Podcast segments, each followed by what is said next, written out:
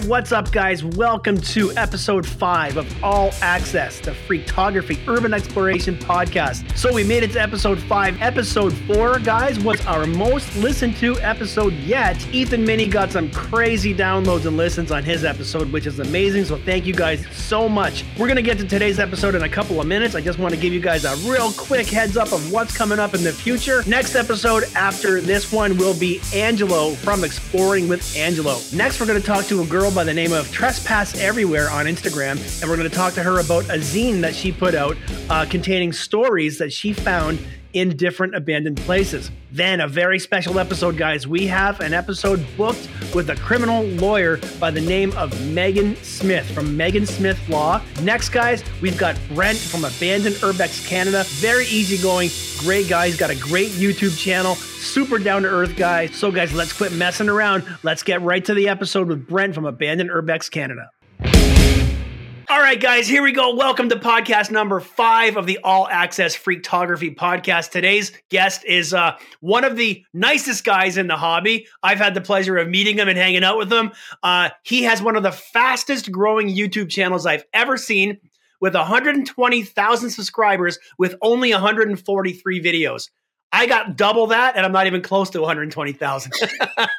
He's got 14,000 on Instagram, 33,000 on TikTok. He's been all over the place. He's been all over Canada to the U.S. One of the nicest guys around, guys. His name is Brent, and he's with Abandoned Urbex Canada. Brent, thanks for joining us on the podcast today. Hey, thanks for having me. Really appreciate it. Congratulations, awesome. By the way, for your new podcast. Thank you. It's a lot of work. It's because what I do with this one is, you know, most podcasts are audio only, but some platforms let you do video. And plus, with the fact that I have a YouTube channel, I thought, why not do a video podcast with the option of audio only? So the subscribers can listen to it on Apple, they can listen to it on Spotify, okay, or they can watch it on YouTube or some of the other platforms. So as we talk, I'll be overlaying some of your pictures and some of your video content to give a bit of more of a visual element. Anyways, it's a lot of work. That's cool. Yeah, I bet. I haven't even looked into that. So that's great. No, I wish you all the luck. Cool. Thanks a lot. So why don't we get started by you telling us a little bit about yourself and how did you get into the hobby of exploring abandoned places? Well, a bit about myself. I work full time, so I don't do YouTube full time, which I've thought about doing, but my full time job I have a pension, so I am kind of like on the fence there. So the pension means a lot to me. So I work full time. I obviously like the outdoors. Like I love hiking, boating. I go fishing all the time. I have ATVs. I just love being outside, fresh air. I work out a lot. I play men's hockey. I love sports, mostly hockey. Yep. I was up late a little last night because of the Leafs game. They won last night, so I'm pretty happy about that. That's good. Yeah. Yeah. And then since getting into exploring, my dad actually got me into it. I haven't told too many people about this, but I was probably around 8 years old when I first went into my very first abandoned house, and it was an abandoned farmhouse. I was with my family, and my dad pulled over and said, "Hey, let's go check out this abandoned house." So he took this whole family in there. We were just little, and we went in there. I remember walking around, and I remember the owner of the property showed up. And I was a farmer, and he just said, "Hey, you guys, this is very dangerous in here. You guys shouldn't be in here. I'm worried about you guys falling through the floor." And so we left right away. But ever since then, I was just I just loved it. So anytime I'd see anything abandoned or anything cool, I just had to explore it. And, I went on my own. I didn't really have too many friends that were into it. So when I was younger, we went to a few abandoned places with friends and that. And then when I got older in high school, I continued to explore. I just loved it. And I didn't start getting into the filming of abandoned places until about 3 years ago. I had absolutely no social media whatsoever. So I just decided one day to say, hey, you know what? Maybe I'll just start filming these places and posting it on YouTube and have a little channel going. And I had no clue that this was even a thing. It was hilarious because when I went on YouTube and I started looking up abandoned places, I just seen all kinds of people. I seen all kinds of channels doing this, and I was just amazed. And I just watched hours and hours of abandoned videos, like abandoned places in Urbex. And I was just so excited. And then I opened up an Instagram account. And I was shocked to see who was, like, I thought I was the only one, but I was shocked that this was like so popular and people enjoy it. And it was crazy. Like, I truly thought, like, I was just like this weird hobby that I was into, and I didn't really tell a lot of friends that I was into it. But yeah, I was just amazed how popular this hobby is. So yeah, I started exploring quite a few years ago, I guess. Yeah, that's really funny. And it's the same way with, like, when I started out, I had been interested in, abandoned places and going up on rooftops and crawling around in drains just for the heck of it, for fun. Yeah. And then I discovered by chance that it's the thing that people do. And I'm like, all right, well, I'm already doing this. I'll join this funny community of people that break the law and put the evidence on the internet. Yeah. I used to do a lot of drains, actually. Like you just mentioned drains. I used to do, when I was a kid, we got our skateboards. And we used to go on these drains that the further you'd go, the smaller the drains got. And there were kids that went in there. And when you reached like the 12th manhole, like you were like, the king, like you had to sign your name in there. And it got smaller and smaller. So at first we walked through the drains, and then it got smaller. And we eventually were on our bellies, on our skateboards, going through these sewers, going past, dead raccoons and poop everywhere. But I don't do drains much anymore. I don't do that much. No, I don't. I used to do it once a year. Now I just I don't even think about it anymore. Awesome. So you actually, you already answered my second question, is at what point did you decide to get into the YouTube space and what inspired that? But it seems like you just kind of naturally just got there. Yeah, totally. Yeah, I just thought, I couldn't believe it. Like, so I'm a big fan. Like I know, I do a channel now, obviously, but I still watch guys. I watch videos all the time. I'm just a big fan of it. When I have time, obviously, like I love sitting down and watching a few guys that I follow, and, your channel, of course. Thanks. You're the guy. I knew somebody was watching.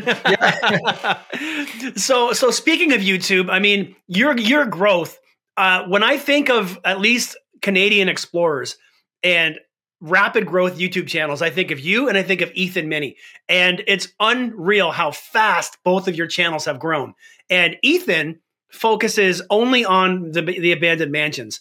You have, like me, everything. You've got, hotels, houses, mansions. You've managed to do it all. And you're getting regular 5-digit views on every video very rapidly.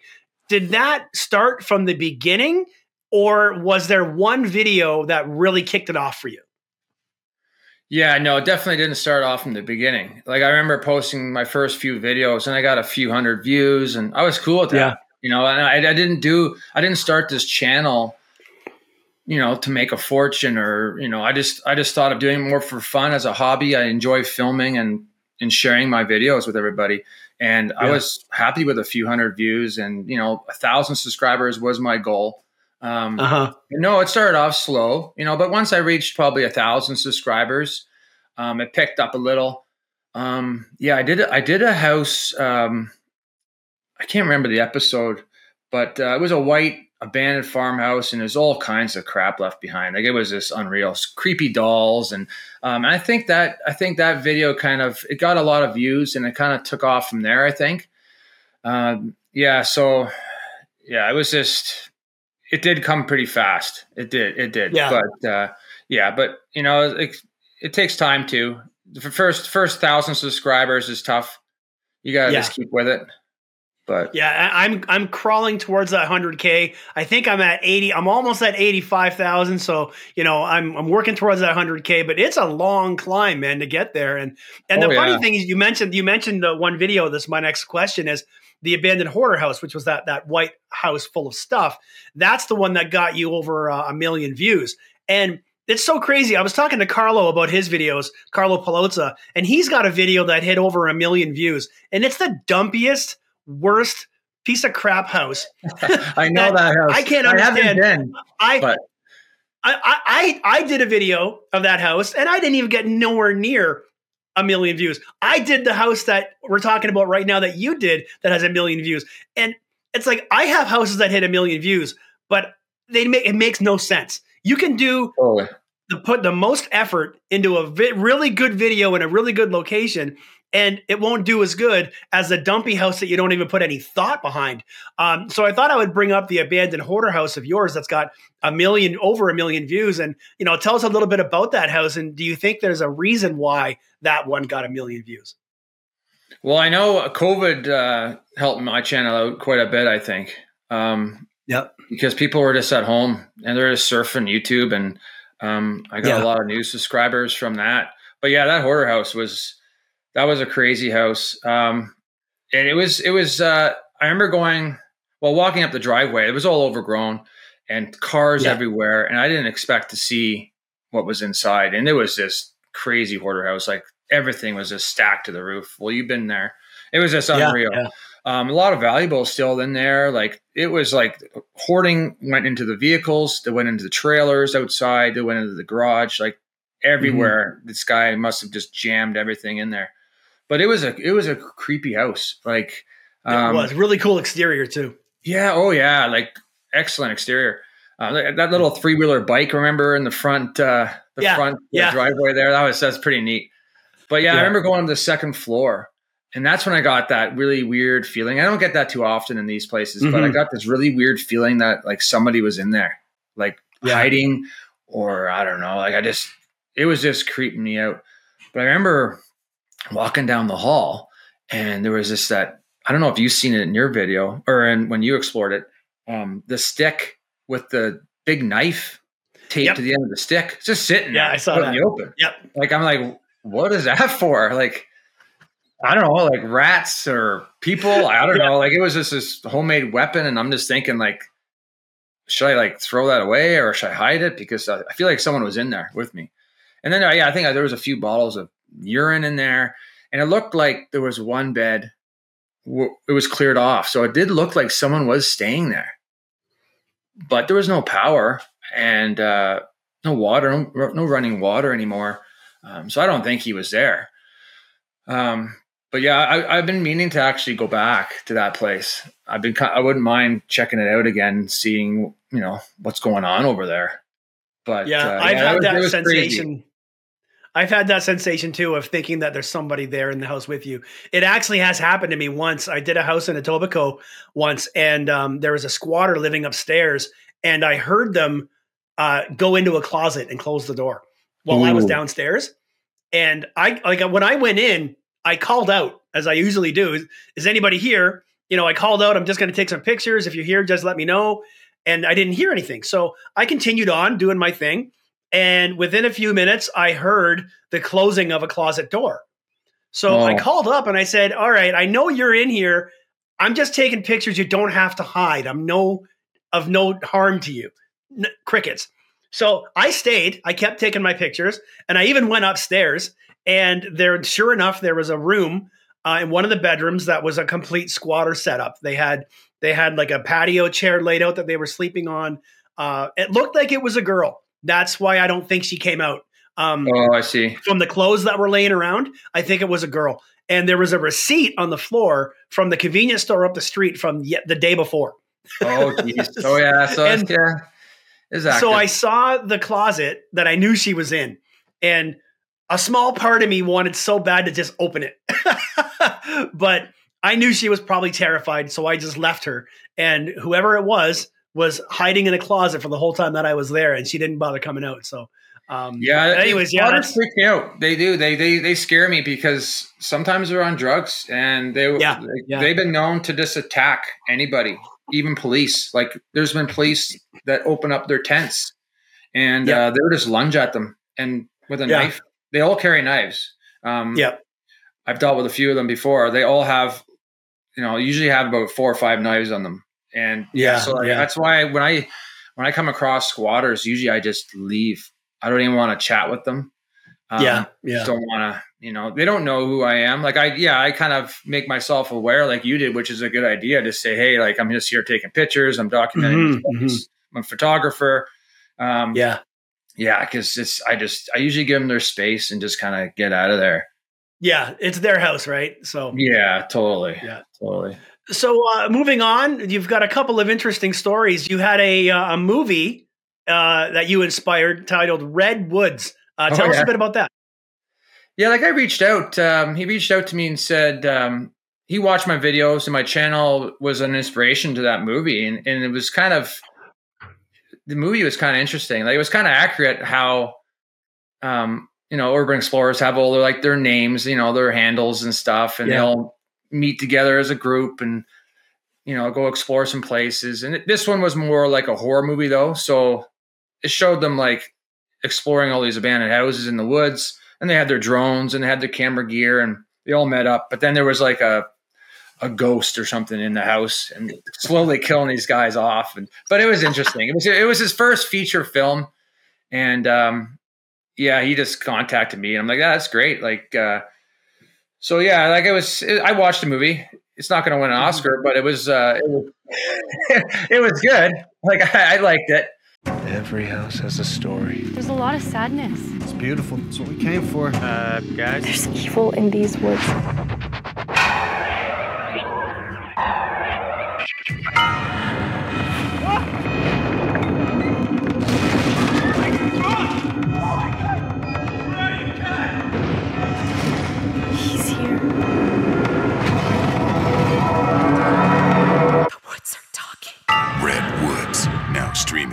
That's cool. And then what about this novel, Unearthly Abandoned? You were talking about that the day that you and I went out. Yeah, that's right. Yeah, she reached out to me and she's a fan of my channel and she watches all my videos and same thing. You know, the channel was kind of an inspiration for the book. But it was like, it's like the same kind of story. It's more of like it's a horror type novel. But yeah, no, I'm thrilled. That's like, I'm thrilled when people reach out like that and, you know, the book and the movie, that was kind of neat. Speaking of people reaching out, you and I have something in common in that we often will get offered sponsorships and product reviews. Do you ever, do they all come to you, or do you often, you know, sit down at a computer and just sort of do your own outreach for sponsorships? No, I never reach out. I get quite a bit. And I at the beginning, I'm just like, yeah, you know what, like I don't really want to start doing that. I know some guys that have YouTube channels, they're against that. Some have, you know, they do it all the time, but it is income. Like, it's not like totally. A lot of it's not just, oh, here's a free, you know, like the portable battery, you know, battery thing. Yeah. Yeah. They just, Blue Eddy. Yeah. Yeah, exactly. Like, you know, it's not always just a free product. Sometimes they're paying you too. And then you get commission as well. Right. Like, right. You know, you could, for years on end, you could be getting commission on sales, right? Yeah. But yeah, there's a lot. I kind of, if I do sponsorships, I kind of like them to be kind of like to do with my channel a little bit. Like, you know, like maybe an outdoor clothing, like you do the Loom Cube and and stuff like that. Something to do with like what you're doing kind of, right? So I've turned down quite a few. I know you have too. Like some stuff's so weird. Like I got candy companies contacting me to like ship me all like bedroom roll full of candy to like eat and test out and do a review on. Like I'm not really interested in stuff like that. I get all kinds of weird stuff. Yeah, but, I've had I was once offered you know, like those Peloton bikes, like exercise bikes. Oh yeah.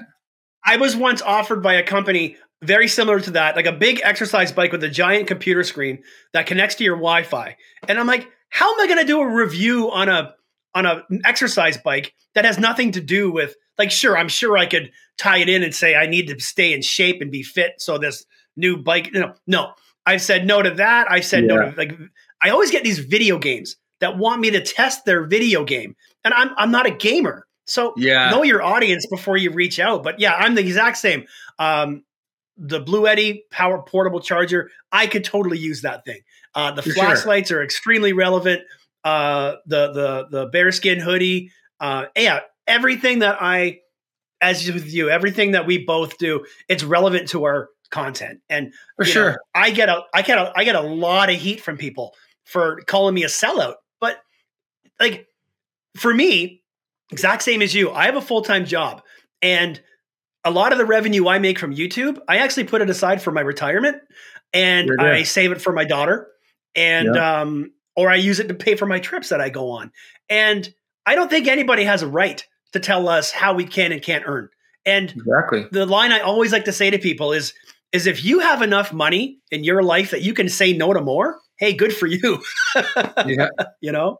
Well, yeah. And they don't have to watch it. If they don't like the ad or they just click away. Right. They don't have to watch it, but no, it helps pay. Like I use it for my trips as well. And, you know, upgrading my gear and it's just, it's just the way it is. Like I don't mind doing them, but it is good to do something that your viewers will probably buy. Like I sold a few of those battery things because people will use that. A lot of people watching our channels are probably into the outdoors and camping and hiking and doing things outside. And a lot of them explore themselves, but they don't have a channel or they don't post pictures. They just explore themselves on their own.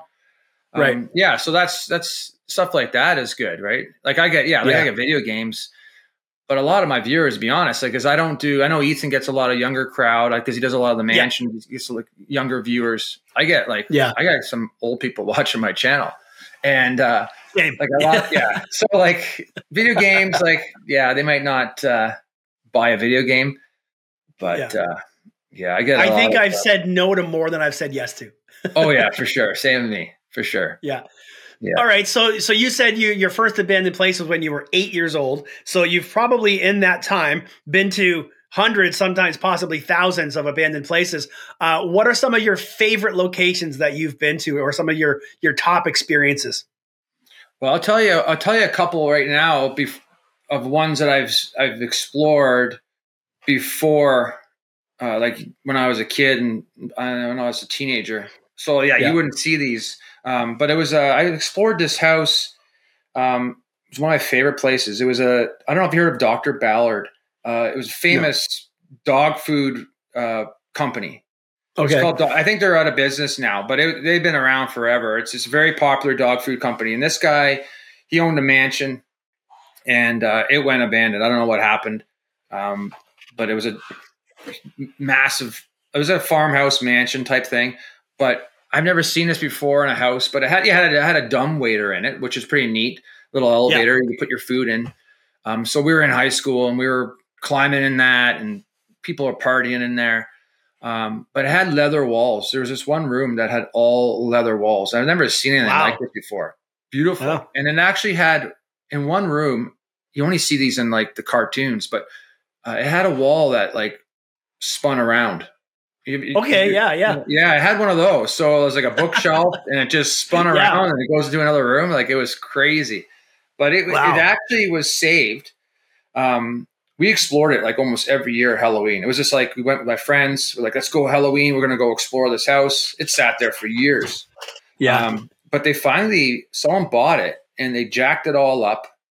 They took out all the additions they had on it and then they moved it, I don't know, probably a couple kilometers away, and they totally renovated it. Now it's all, I think it's a law office or a dental office, but it's all completely safe. So I do drive by it once in a while.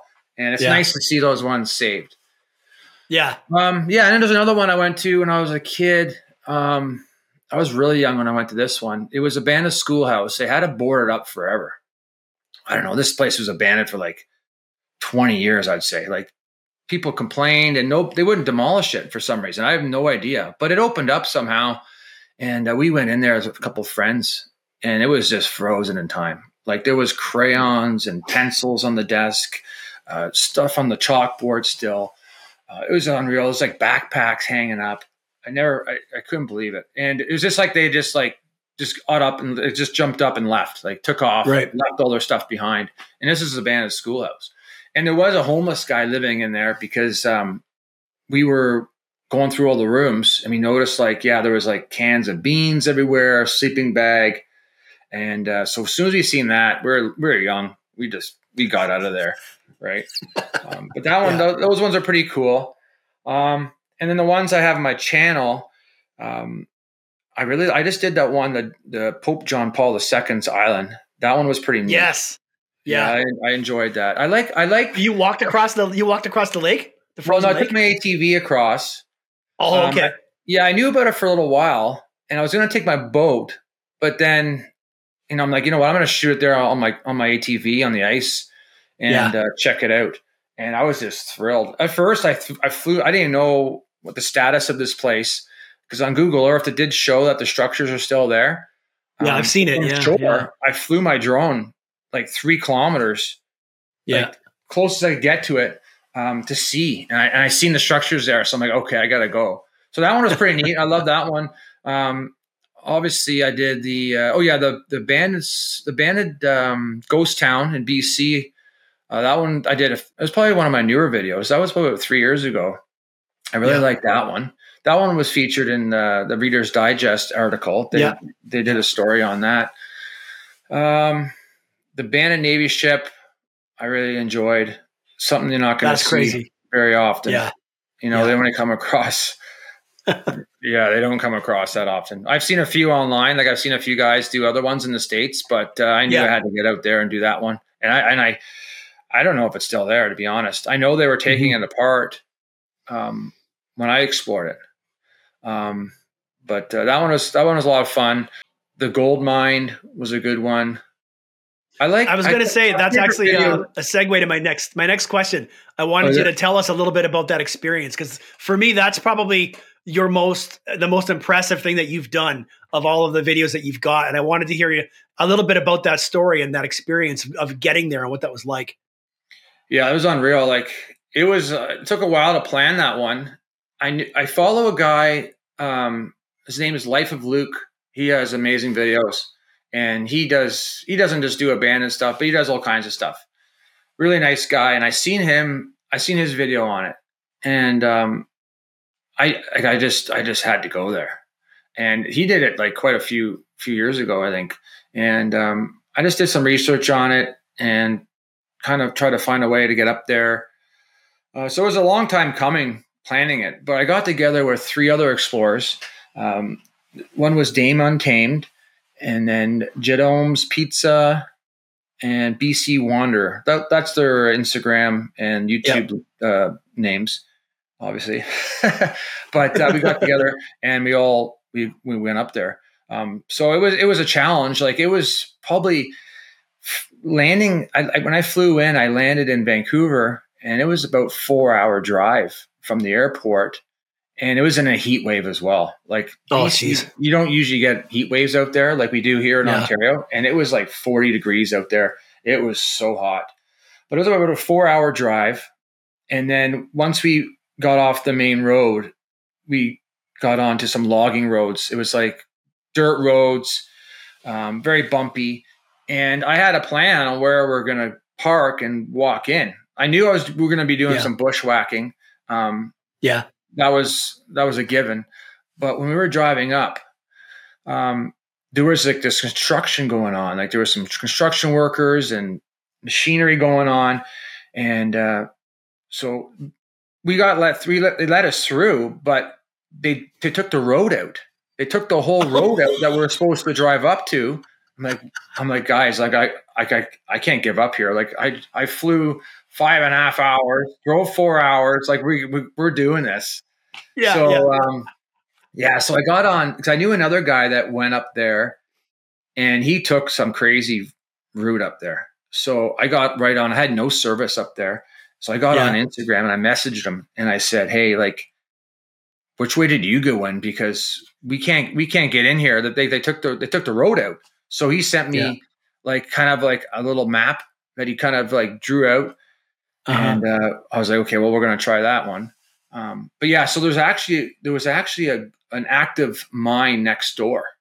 Okay. And that's what they were doing. They're doing some construction to that one, like next door to the property. It's all on a huge mountain.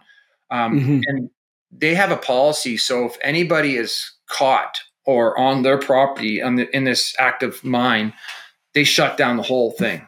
Everybody, they have the horns going. They shut down everything until they find the person and get them out. Okay. So we knew like we couldn't wander onto that section. Yeah. So we kind of avoided that. So we drove down some very bumpy roads. Like I think their vehicles, you know, they probably got damage going through. Yeah, you're not getting there in a Kia Forte.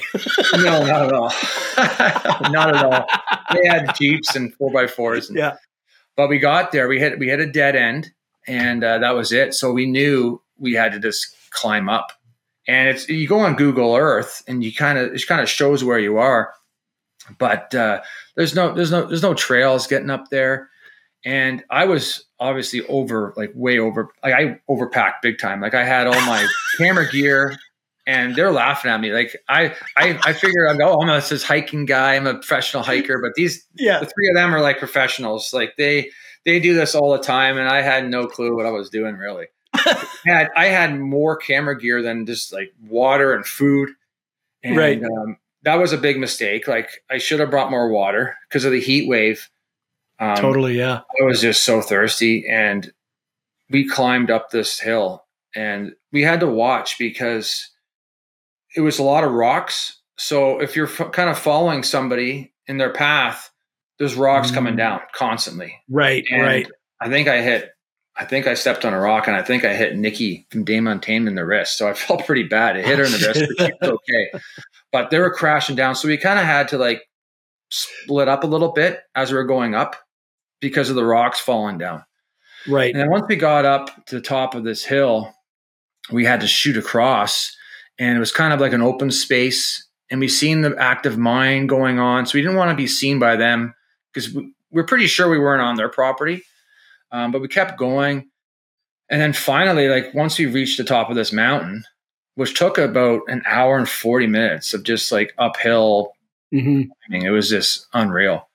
Carrying your gear. Oh, God. Carrying gear. I had two backpacks on. I weighed, I don't know. I had probably 80 pounds of gear on my back. I brought everything.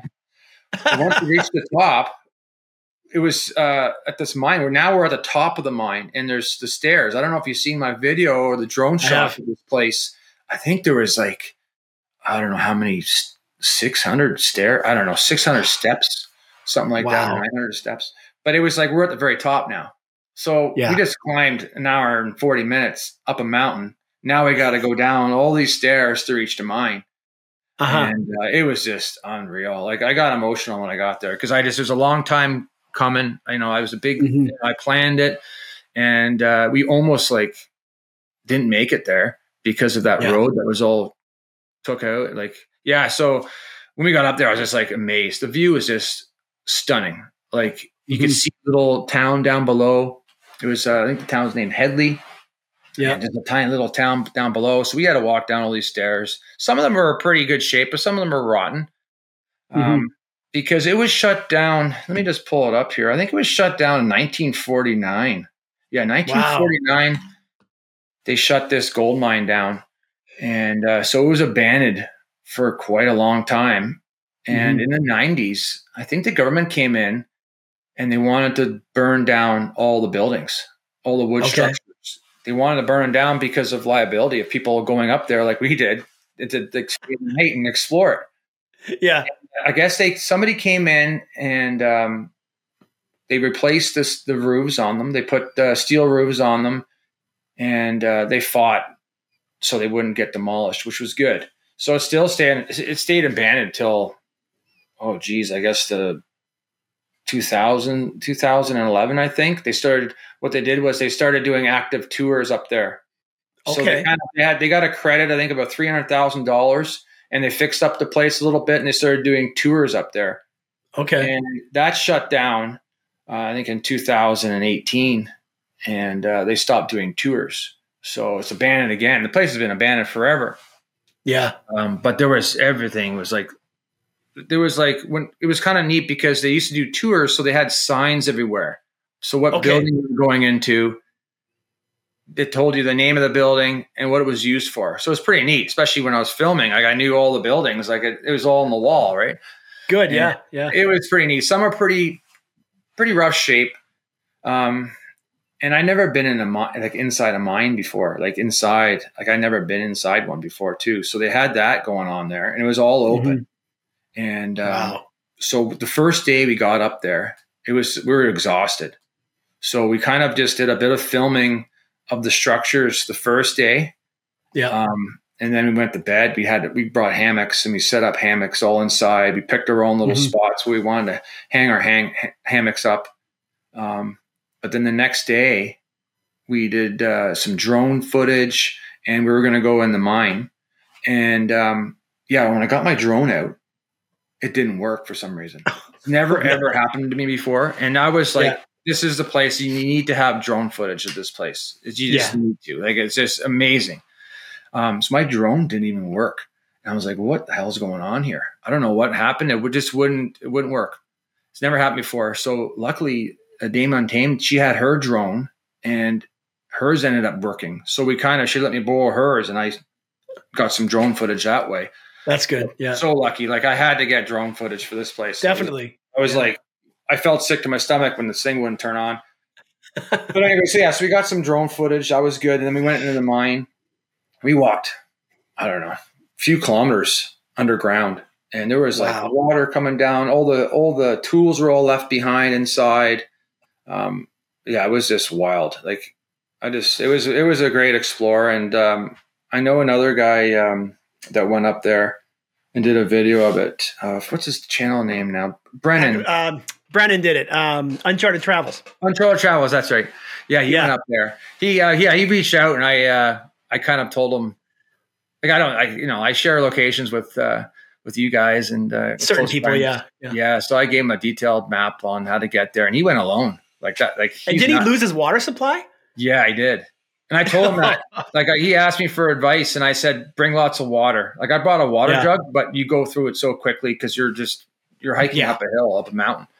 And he brought a lot of water and he ended up losing his water. So he had a tough time up there. And then the rats. Oh man, the rats.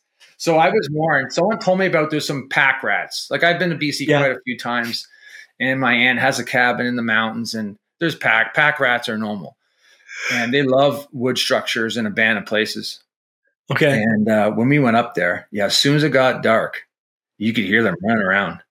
And I was like, I was in my hammock, and I was just worried about them climbing up the wood and then going down the string and coming in my hammock. Yeah. You can hear them running around all around, like everywhere. I got the flashlight, and they're huge. Like, these things are not like little rats here we get in Toronto. Like, these things are like rabbit-sized rats. Oh my god! Awesome size. Oh yeah, they're massive, and they're squeaking too. They're making noises. I think they're fighting with each other. It was crazy. I didn't get much sleep at all. Yeah, like maybe an hour because the rats. So that was pretty crazy. So I told him about the rats. I said, hey, there's lots of rats and bring lots of water. But it was a crazy. It was a special explore for sure. But I would love to go back. Like it. But they're gonna open it back up again. They're gonna start doing tours again. They got a grant. Yeah. And they're slowly fixing it up. And I think the mine is shut down now. I think I've seen someone post a picture that they sealed it all up. They don't want anybody in there, obviously, I guess. Yeah, of course. The structures are all still there, and they're going to open it back up again. So it'd be cool to go up there once the road's done and do the actual tour of the place.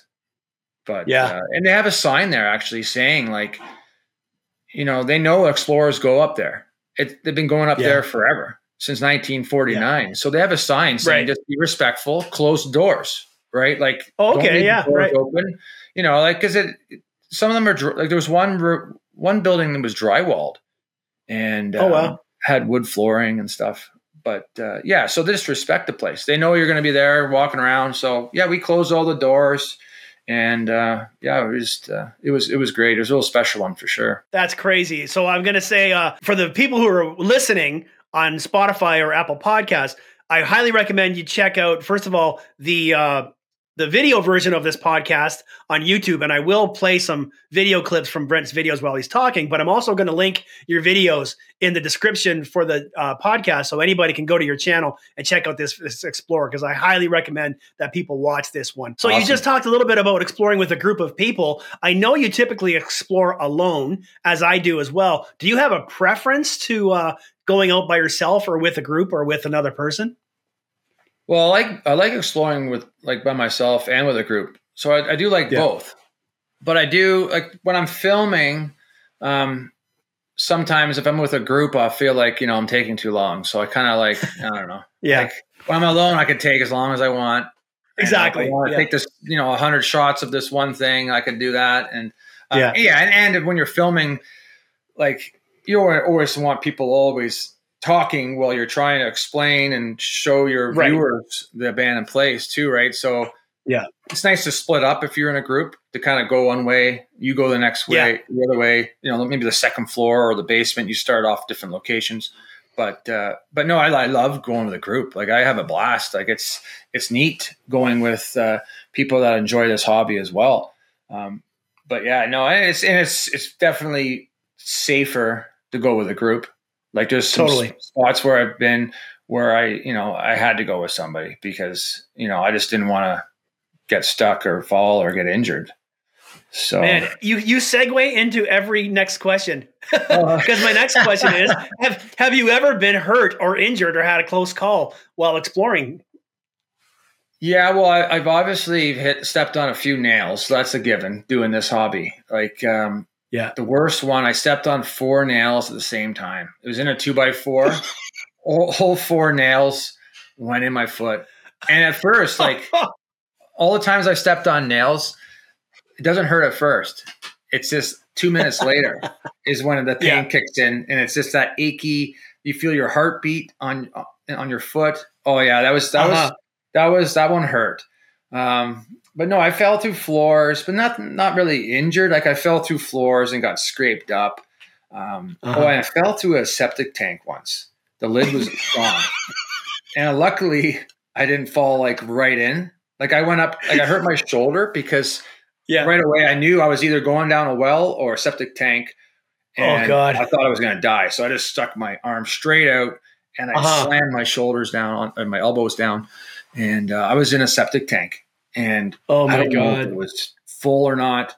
Probably not. Like, I don't know. Mm-hmm. A lot of these places they have to get them all pumped out before they abandon them, but it could have been full. I don't know. But yeah, I fell on a septic tank. So I always, like, you got to watch. Like, that's the number one thing, I think, exploring, especially in the summertime when the grass is long. Like, there's a piece of, someone could have put a little piece of plywood over top, right? Like, you step on that, you're done. If you're by yourself and you fall in a well or a septic tank, you're going to die unless your phone's with you. No, nothing really serious, just minor scrapes and bruises, sprained ankle. Sprained ankles suck because you got to limp out of there. But when I was younger, I think I was probably 12 years old. I'll never forget this story. I was exploring an abandoned, there's a 2-story school, and they were taking it all apart. And me and my friend went into this abandoned school, just the two of us. And we were walking around, checking everything out. And these construction workers caught us, and they like, hey, you can't be in here. And they yelled at us, and we just ran for our lives. Like, we thought these guys are going to like grab us and kill us. So we ran down this hall. And it was pitch dark. There was no lights in there. So we were running so fast. And I guess there was an elevator shaft. Like, a 2-story school, but there is a basement as well. So I guess it's kind of like 3 stories, but there was an elevator shaft that they took apart. And all the rebar was sticking up, and it was probably up, to your hip of like concrete block going around with the rebar sticking up. My friend, he tripped, like he ran into this, and he went head first into this elevator shaft. And I swear to God, the rebar went through his jeans, and he was hanging upside down, screaming. Oh my God. I couldn't believe it. Like, if it wasn't for his jeans, he would have probably died. Like, he would have his head first down this elevator shaft. And we totally got caught because he was stuck and he was crying, and we pulled him off, and they gave us shit, and but they let us go. But he still, to this day, I haven't talked to him in years, but for years after, he kept those jeans, and he said he couldn't believe like those jeans saved him. He went right through the rebar, right through his jeans. Yeah. So that was a close call for sure. Like, he would have died probably, or got paralyzed anyway. But no, I haven't been badly injured at all. Good. Have you been injured at all? Exploring? Not really. I fell through a floor once, and I scratched my hip pretty bad. I got a couple scars from barbed wire from climbing over a fence. Okay. I did fall through a set of stairs once into a basement. Just scraped up my shin pretty bad, but nothing, same as you, knock on wood, nothing serious. Yeah. I try to be as careful as I can, but you know, we're not invincible. So, well, it's tough. Yeah. When you're filming, right? Like when you're filming, yeah. You're kind of looking at your camera, which is more dangerous. So it's, you gotta look at both, like where you're walking and your camera and what you're looking at. Because like you could totally just walk into something. Yeah. What I usually do.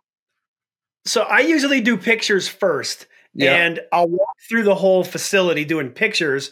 And if it's like a multiple story, I'll film, or I'll take pictures to the top and then I'll film down. So I already know where I've been. Okay. I don't always do that though. Sometimes I'll get there and I'll just start filming right away and I haven't even looked at anything. But to me, the smart thing is to walk through first, but I don't always want to do that. If it's a new place to me, I don't want to walk through and then pretend to be excited about the doll that I found, or pretend to be excited about the record player. I want to actually have like a legitimate response and reaction in my video, other than being, "Oh wow, look at that, a record player." But I already seen it already. True, so true. I do the opposite. Like when I go to a place, I film right away. I just start filming the whole thing. And once I'm done, I'll go around taking pictures. And then at the very end, I do my drone footage. So there's been cases where, you know, like if it's pouring rain, I can't do any exterior footage. I'll have to come back. I usually just film right away. So, sometimes I step on nails and everything else. Isn't it annoying how long it takes? Because you got to do your video, you got to do your pictures, you got to do your drone footage, you got to take mobile video for TikTok and for Instagram, you got to take cell phone pictures. I used to go in and out, like when it was just me and my camera, so fast. But now that I'm doing videos and then I got to do reels, I mean, I don't have to, but I just choose to for the content. Yeah. I spend so much time. I used to maybe knock off 8 locations in a day. Now I'll be lucky if I get 3. I know. It takes me. It depends on the location, right? Like if it's a small place, you know. But if it's full of stuff, like you're filming, it's a long time. And Motley Kiwi and I were in Ohio recently, and we went to a place, and I had the whole trip planned out. You know, I said, okay, it's an hour drive from this place to this place. We're going to spend an hour and a half, and then we're going to leave. Because then we have to go drive another half hour to this place. I actually had it completely mapped out. But every place we went to was so good that we both looked at each other and were like, we're not leaving here in an hour. We're staying here for the next 3 hours. Because there's so much stuff. And the thing I noticed about when you and I, when we went out, we were both on the same page because we both do YouTube videos. So we both know we're going to be here for a while. We both know you go this way, I'll go that way. Yeah. And it's always good with a fellow explorer who films and also does pictures that you just know we're going to be here for a while and let's stay out of each other's way. For sure. I just went to the States and I met up with Steve Ronan, a couple other guys, Chris and Trevor. I met out there. Steve Ronan, he takes his time filming. He he expects to do like a one location a day. Like, oh God. Like we went around and he just takes his time. He's a professional really, the way he films and does everything. It's just like by the book, like he just goes in. There's a certain way you could tell that he does everything. And he takes a long time. So like we did 3 locations out there one day and he came later. He couldn't come the day I flew in, but we did 3 locations one day and he was just shocked because it takes a while. So it does depend. And that's how I film. Like I try to film in one shot if I can. Like when I go into a place, I want the viewers to think that, you know, they're walking through this place. So I'll go in, usually start the front door or the front entrance and just go in every room. And one shot would be great. It's way easier for editing. If you keep on shutting the camera so much easier, time, it's like it's taking forever. But then I do like a montage, and I like to get slow-mo shots and stuff like that. Same, film footage and stuff like that. So that takes time. Yeah. So what about you ever had any serious run-ins with police or like a bad experience with security or property owners? Like any memorable experiences? Well, yeah, like usually you just got to be polite. Like if you're, if you don't get permission, and someone shows up, you just be polite. Like if they see, especially when they see camera gear, like if you're just there with nothing, you know what, they might give you a ticket, because they don't know what you're doing. But when you got a camera gear on you and you say, "Hey, I'm just here taking pictures. I'm kind of into this sort of stuff." They usually just either ask you to leave or they just say, "Well, finish up," and just leave. And you know, because it's more about liability. That's what it is. Like I've been caught by a homeowner. There's an old abandoned farmhouse and the place is rotten away. Technically, like if I go in there and I'm taking pictures and I fall through to the basement and break my back, I could totally sue the homeowner. Right. So that it's all liability. That's why they board them up. They don't want people in there. Right. Yeah. Because what's funny about that is like, I would never, if I got hurt in an abandoned building, I would never think to sue the owner. It's my own fault. Absolutely not. Absolutely not. But you know what, like someone wandering in there, you know, who knows if there's no signage too. Right. Like, yeah, it's more liability, I think, but no, not, you know, this, I've seen security and they don't get paid that much either. So they just, no, they don't care. You slip them a $50 bill and they're like, "Go help yourself, go right ahead." So I've done that before. And it worked. You know what? Like you take all the time you want. And as long as you don't say his name and say, "Oh, the security guard let me in here." Yeah. But, we did that in the States. Actually, he wouldn't take any money. It was like $50 and it turned into $100 and he's like, "No, I'm not losing my job." He's like, he wasn't going for it. And there was cameras there too. So he didn't, it was on his shift. So he said, absolutely not. But no, I went to, you did this house, I think, with the dead body stain on it. Yep. Yeah. I seen a few people go to that one. I seen your video. Yeah. And I decided to go check it out. And, I was only there for like 2 minutes and I could hear the walkie-talkies coming down the driveway. Like I look over and I see like 4 cop cars pull up. I'm like, what is going on here? I thought maybe they were chasing somebody and they were kind of running down there. I'm like, so they came over and they're like, "What are you doing here?" And right away I said, "Oh, I'm taking pictures of the old barn in the back. I'm just taking some pictures here." "Well, like, what's that in your hand?" I'm like, "It was my gimbal, my big stabilizer thing." They're like, "What is that?"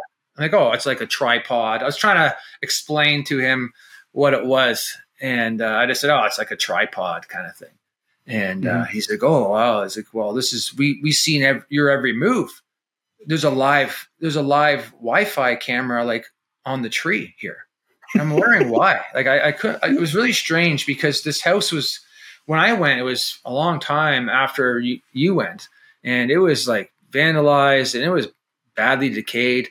So I didn't understand who would set up a camera there because they were there in like 2 minutes and they knew exactly my every move, where I was walking. And, I don't know why. It was just strange to me why they were watching that house so closely, but they just asked me to leave. They didn't even get my name. They just said, "Oh, you know, you can't be here. Just, you gotta go." So I'm like, "Yeah, sorry about that. I won't come back." Yeah. But yeah, I noticed that house is now the town took it over. Oh, so really? So the person that passed away, I guess, has no family. Yep. And those are like the true abandoned ones because like they have no family. And the house, once, I think it goes 2 years. Usually it's 2 years when you don't pay property tax.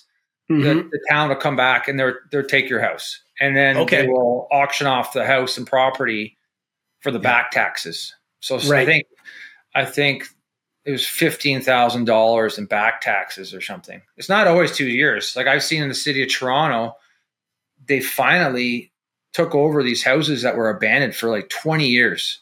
Some nice subdivision.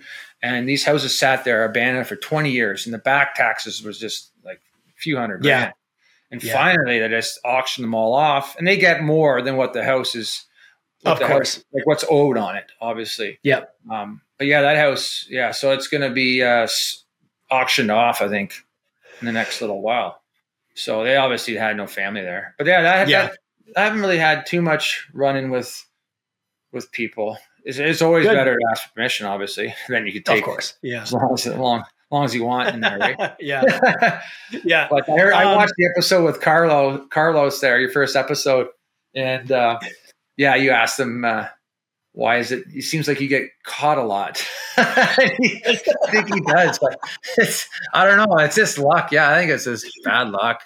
I've been to places where, the next day someone else goes and they get caught. So it's like, it is luck, Totally.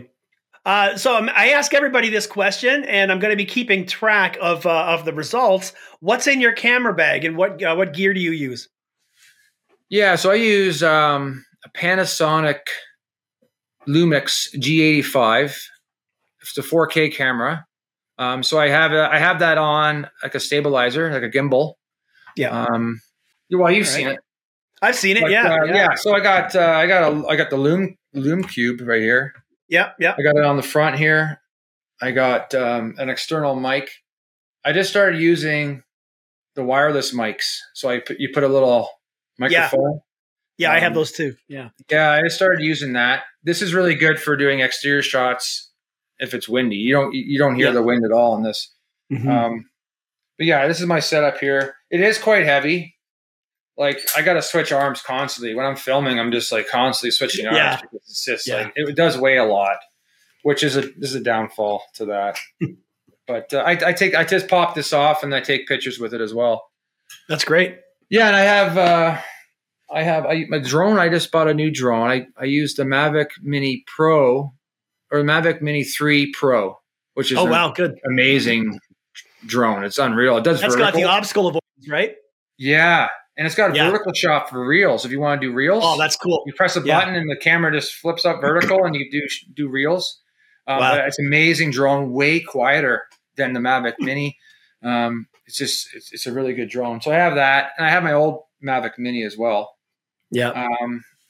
Gloves, of course. You want to have gloves on, just in case you want to touch some stuff with some poop on it or something. But. Yep.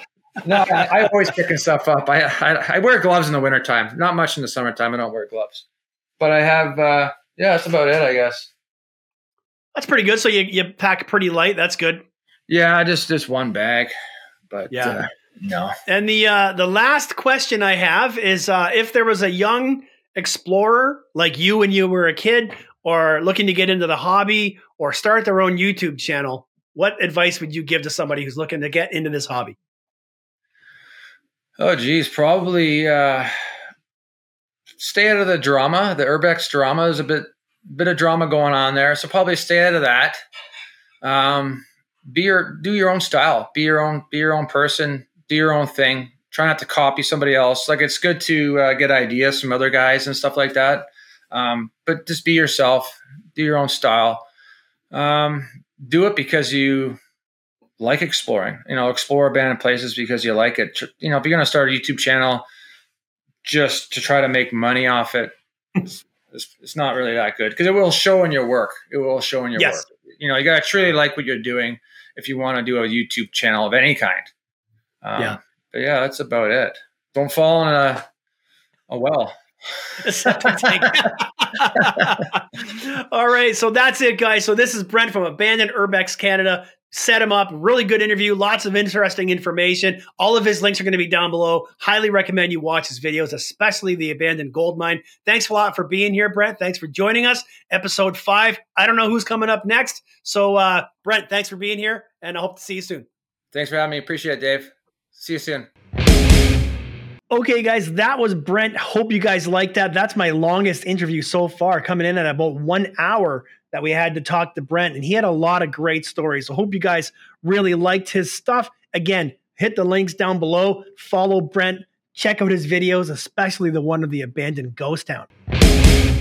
Okay, guys, now it's Urbex Book Club time and Urbex Story Time. This is the part in every podcast where I go back and I find a topic that we talked about in this recent episode, and I see what Jeff Chapman had to say in the book Access All Areas back in 2005 about that very subject. So we did touch on the subject of squatters and homeless people, and trying to avoid dealing with squatters, and that this is basically their home.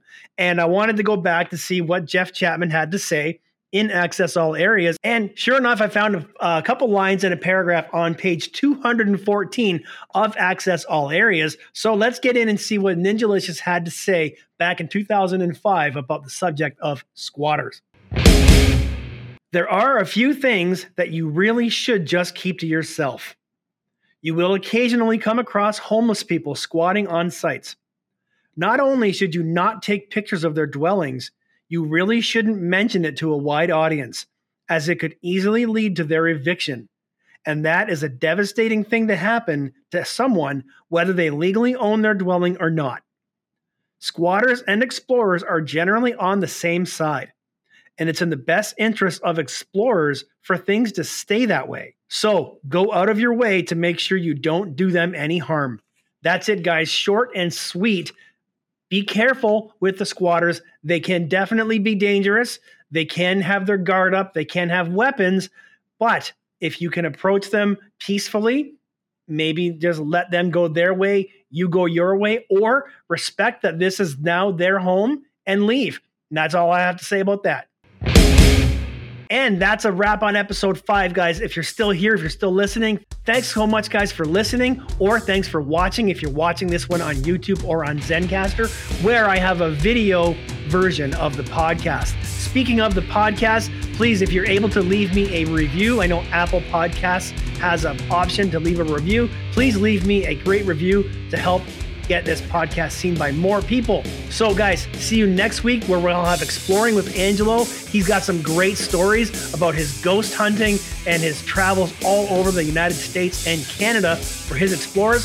After that, we have Trespass Everywhere. After her, we've got a criminal lawyer here to give us some advice.